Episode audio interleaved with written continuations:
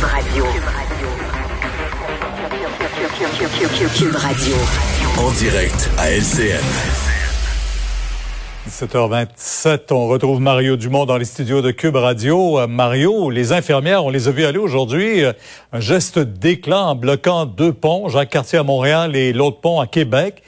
Euh, si vraiment elles voulaient se faire entendre aujourd'hui et trouvent que les négos vont pas assez vite. Ouais.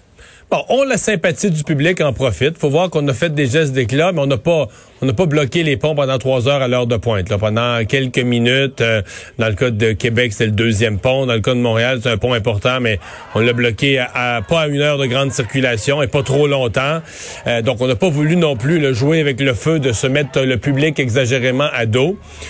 Bon, euh, tout le monde veut que ça se règle avec les infirmières. Même le ministre Christian Dubé dit qu'il veut que ça se règle. Les infirmières disent qu'à la table de négociation, euh, les choses vont pas aussi bien qu'ils l'espéraient. Ça reste ce, ce ça reste des syndicats du secteur public. On est habitué au... Je sais pas que, qu'est-ce, comment le public a encore de la patience pour ça, mais ça reste des syndicats du secteur public qui nous comptent la même chanson, puis qui nous disent l'employeur ci, puis l'employeur ça, mais l'employeur, c'est nous. là.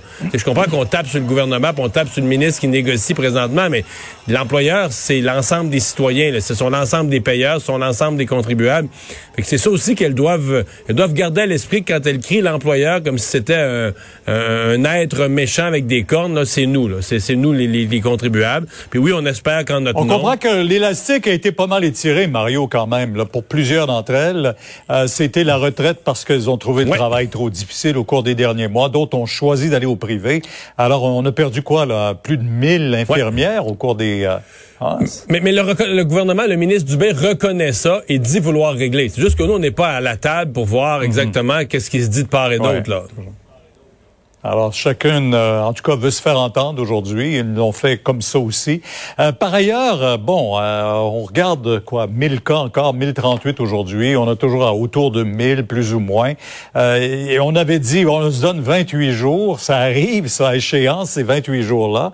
Est-ce qu'on est pris pour rester un peu dans cette situation-là et même resserrer les règles? Ouais, je me rendrai pas populaire, mais tu sais, quand tu regardes ça froidement, parce que, mais c'est parce que je regarde ça, le 28 octobre, les 28 jours vont être passés. Donc, le 29 octobre au matin, il faut avoir une décision du gouvernement. Une décision comme celle-là se prend pas en 24 heures. Il faut l'annoncer aux, principaux intéressés, je dirais au moins une semaine d'avance. Ça veut dire que la décision va être annoncée dans quelques jours. Là.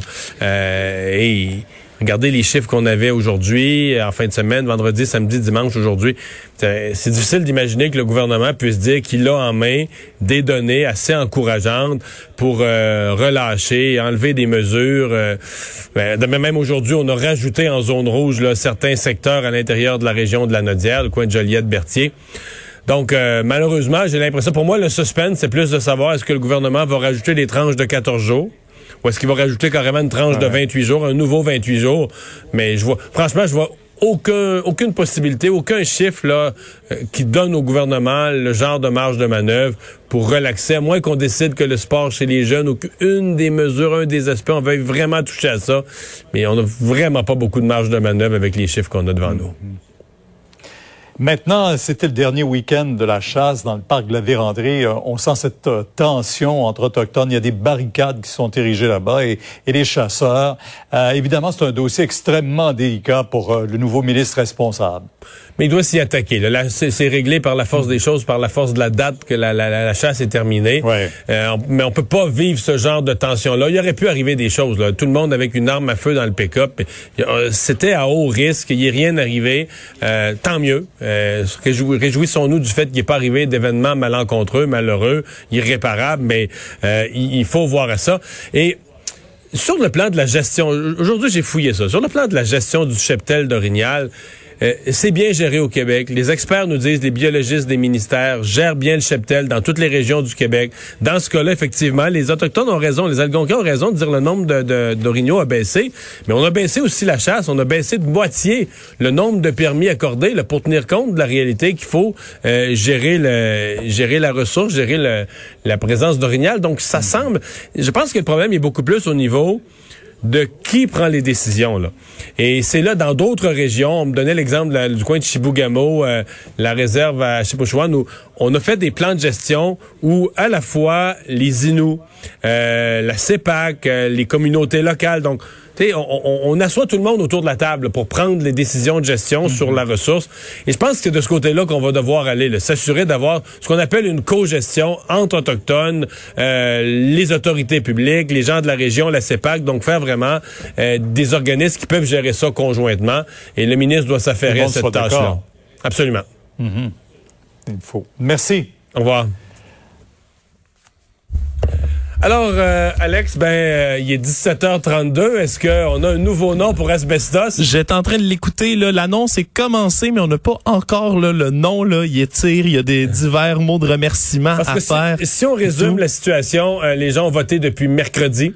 Oui, exactement. Scrutin de mercredi jusqu'à dimanche. Un haut taux de participation là, à près de 48% pour tout ça. Le nom, les, jeunes avaient le droit de voter à partir de 14 ans. À partir de 14 ans, donc les résidents d'Asbestos et les propriétaires dans la ville avaient tous le droit de voter. Donc, en ce moment, c'est en direct sur Facebook, là, sur la page de la ville d'Asbestos. Ils vont dévoiler... On peut, aller se brancher sur le Facebook de la ville d'Asbestos. Absolument, pour voir en direct le nouveau nom que prendra la ville. On se rappelle, parce qu'Asbestos, ben, c'est très péjoratif en anglais. Là. Ça rappelle ce, ce, ce métal, là, cette, qu'on féminin qui peut donner, d'ailleurs, une maladie euh, chronique au poumon.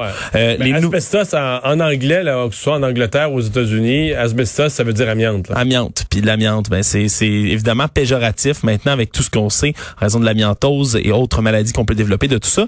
Euh, les nouveaux noms qui peuvent être retenus, qui sont en liste, Mario, c'est l'Azur des cantons, Jeffrey sur le lac, La Rochelle, Phoenix, Trois-Lacs et Val-des-Sources. Donc, c'est un de ces noms-là qui va être retenu en ce moment. Là, ça fait déjà depuis novembre 2019, donc presque un an, euh, que c'est annoncé qu'ils vont changer de nom, évidemment, pour se débarrasser de la connotation négative. Aussi, là, euh, à dire en ce moment, il y a une, une alerte au tsunami en Colombie-Britannique parce qu'il y a ah un tremblement de terre qui a eu lieu euh, au large des côtes de l'Alaska. Il semblerait que ça puisse peut-être, là, ce séisme-là, engendrer des, des, très hautes vagues là, en raison des secousses. Sur les côtes de Colombie-Britannique. Oui, et de l'Alaska.